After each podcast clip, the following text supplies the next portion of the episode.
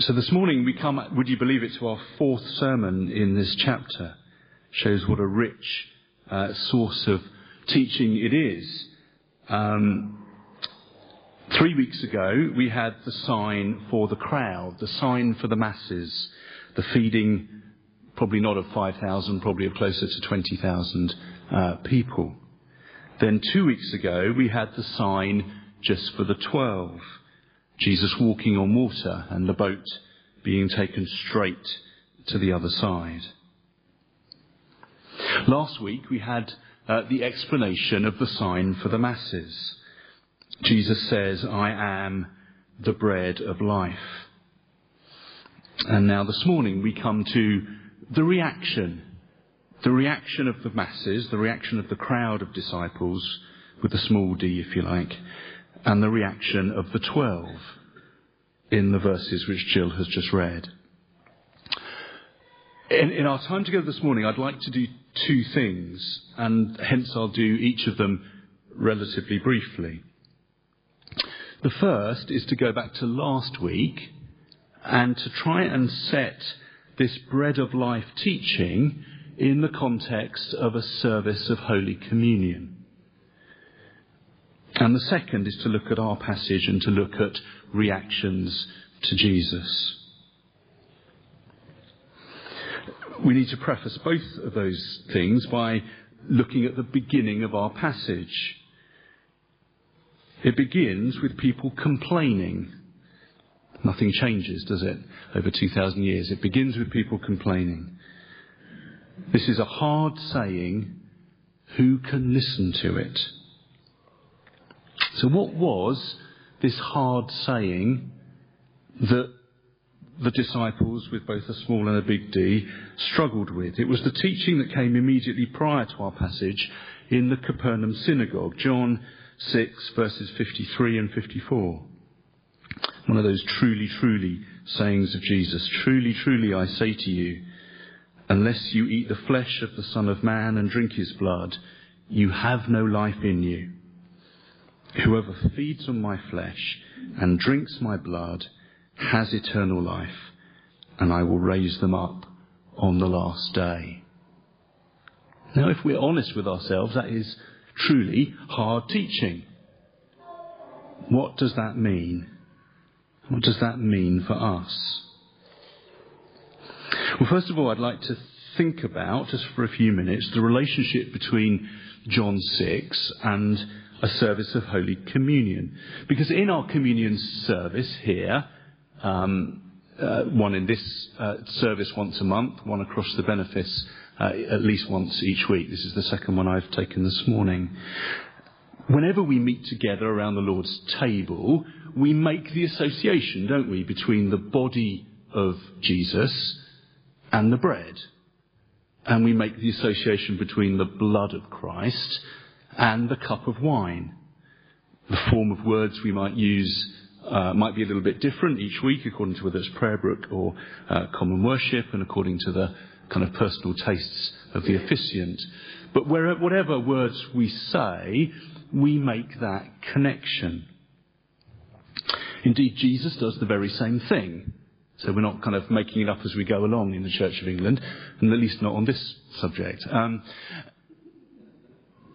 that Jesus says the same thing at the Last Supper. He makes that connection between his body and the consummation of bread and his blood and a cup of wine. And Paul reiterates it in 1 Corinthians 11.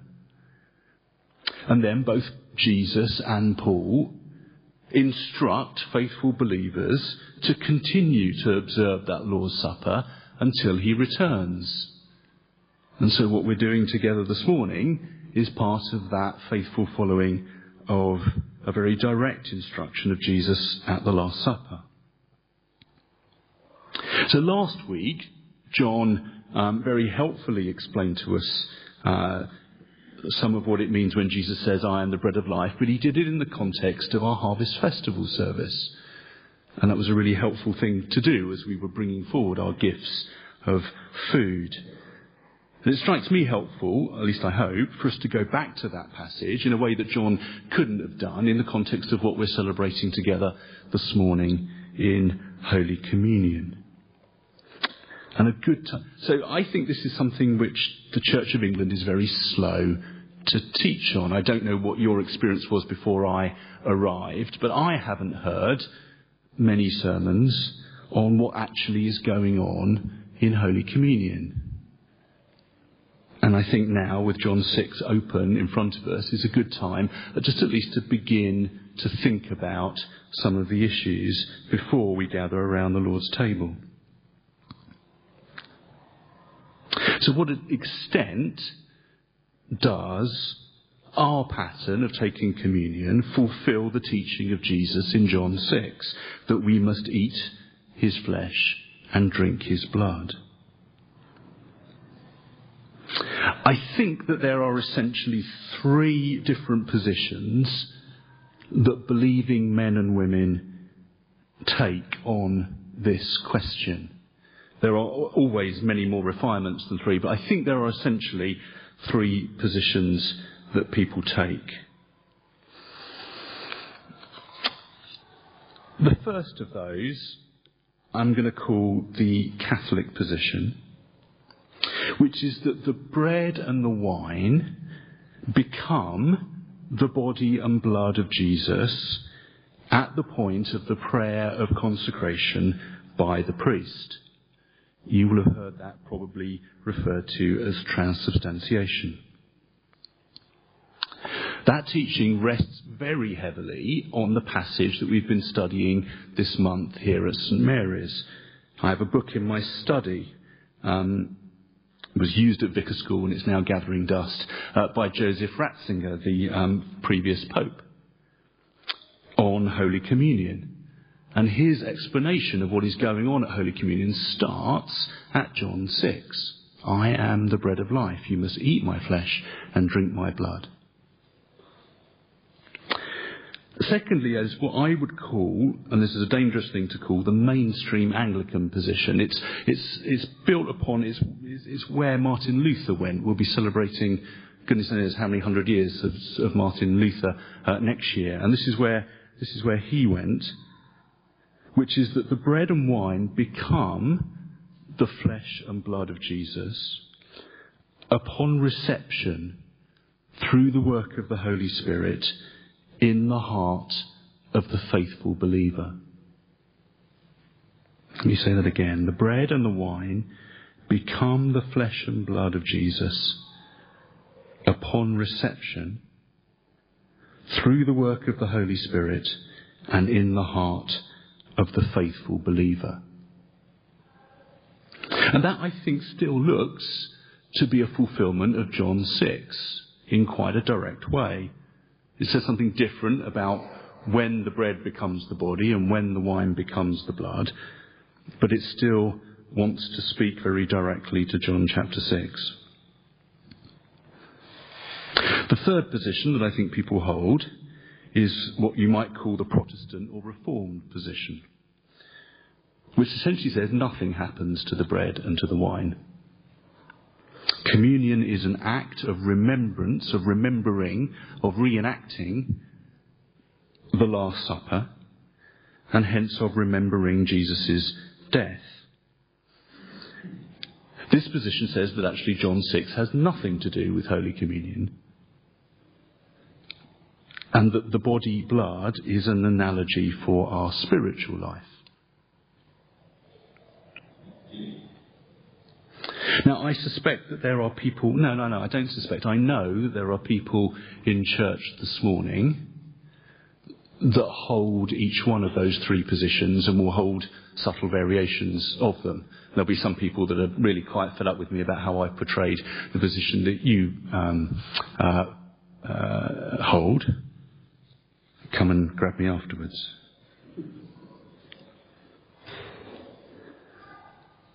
But there are people here that will hold each of those three positions. And I personally see no reason why each of those can't be held with integrity. And one of the interesting features of a semi-rural parish such as this is that as we meet together around the Lord's table, we do so having come from different traditions. We don't live in a big city where there are 20 different churches to choose from, and we can go to the one where everyone thinks exactly the same as me, however much we'd like to be in one of those churches. We don't do that here. And so it actually says something, I think, about how we approach the Lord's table, that we do so as the communion of faithful believers, each of us with integrity, and each of us seeking faithfully to apply the teaching of Jesus to our act of worship and remembrance. And so could I I guess what we'd ideally do is that we'd stop now for an hour, um, and we'd have some coffee, and we'd all kind of relook at John chapter six, and then and then we'd just think prayerfully about it. Um, and we're not going sorry, we're not going to do that. But what, but what I would encourage you to do is, as you go home, sometime in the next three or four days, and this is one of the things you need to be intentional about, because if you're anything like me, you'll of be nodding now, what a great idea this was, and then you won't do it. I'm, I'm, I'm the same, so I, I, I do it. And actually study this chapter, study the whole of the chapter, study the chapter beginning at the feeding of the 5,000, because that's where Jesus starts here. Study the chapter at the beginning, the feeding of the 5,000, and think through what is going on here for me, a disciple with a small d of Jesus. And in what way is the act that we're about to uh, complete uh, over the rest of the morning a fulfillment of that? But also critically, if you feel able to do that, then make the next step and say, what does it mean for me to be in God's family in this place at this time, sharing the Lord's Supper with people that think about this slightly differently? And what can I learn from them? And how is our spiritual life enriched by that? And that's been a really helpful thing for me to do over the last couple of weeks as I've been preparing for today. And if you feel able and you're less forgetful than me, then I can encourage you to take, it'll take about an hour, I should think, to do that to think about what it is that we're doing here. Okay, let's move on very quickly to our passage this morning because I think this is also quite instructive uh, for us. We have in the middle of John 6 this hard teaching. And what Jill read to us records the fact that many of the crowds, the disciples, those that were fed at the feeding of the 5,000, so the, if you like, the, the choreography of John 6 is, is a big crowd gathers, excited by all the miracles that Jesus has done. They're on the mountainside. Uh, they haven't brought their picnic. Jesus feeds them. And then those crowds get super excited about who Jesus is and why he sends the disciples quietly in the night over the lake the next morning, when they wake up, they realize the disciples aren't there, Jesus isn't there, where are they? And they follow him in a flotilla of boats across Lake Galilee to Capernaum, where he gives the teaching that John and I have spoken about over the last couple of weeks. And then, from that super excitement, they find, ah, the teaching is hard. It's not just about being, you know, filling our tummies with bread being there for the here and now. There's something more to it. And what happens is the majority of the disciples, of the crowds, of the followers, of the masses turn back. Many of his disciples turn back and no longer walked with him. Notice how quickly, from the high point of the feeding of the 5,000, we have brought down. But the way in which John has written this paragraph, and remember that all that we've learned so far in John, John is, John is very careful in the way that he organizes his material. He's very thoughtful, and he's organizing his material for the church. This is not just a serialized biography of Jesus. He is organizing his material for the church. And I think that in the way that he organizes his material and in the way that Jill read it, we are supposed to contrast the reaction of the crowd with the reaction of the twelve. Uh, in, as many people are turning back, and you can kind of picture them, they've come across the lake to Capernaum, and actually they've heard Jesus preach, and now, and they're going back. They're going back into their boats, and they're turning away. That great flotilla of boats has been turned around. And at that moment, Jesus turns to the twelve and says, What about you? Are you going to go too? And as is so often the case, Peter answers for them all. And he says, Lord, to whom shall we go? You have the words of eternal life. And I think John wants us to understand the contrast between the reaction of the crowd and the reaction of Peter and the other eleven. But notice what, G- what Peter does not say. Peter does not say, ah, it wasn't hard teaching for us. We got it. They're going, but we don't find that hard. Peter doesn't say that. Peter implicitly does find the teaching hard, and we know through what we know of the rest of the Gospels, and particularly of Peter, that he does have a hard time with the teaching of Jesus. No, Peter says, where else are we going to go? Lord, sometimes your teaching is hard, but by faith we know that you have the words of eternal life. The twelve say, We're staying with you, Jesus, not because of our superior understanding, not even for our comfort we're staying because we have a glimpse of who you are and what your words mean. And at the end of this tumultuous chapter in John's Gospel, I think John wants us to know that therein lies the confession of true discipleship. The true disciple is not the one who is fed and is satisfied, the true disciple is not even the one that kind of gawks at the walking over the water and thinks, wow, who could do that? Certainly the true disciple is not the one who kind of gets the teaching, because it's hard. The true disciple is the one who has a glimpse of who Jesus is and understands that he alone has the words of eternal life. And so, as we contrast the reaction of the crowd and of the twelve, we begin to see the pivotal role of faith. And actually, really quite a simple faith. That the twelve stayed was not about understanding or insight, but about faith in who Jesus is and what his words represent.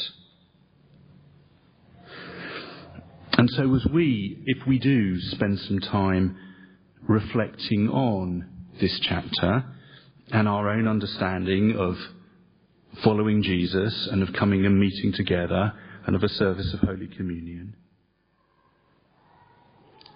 then may our prayer be that of Peter. Lord, to whom shall we go? You have the words of eternal life spend a minute of quiet and just ask God to help us be able to do that for ourselves through the rest of this morning and in the coming week.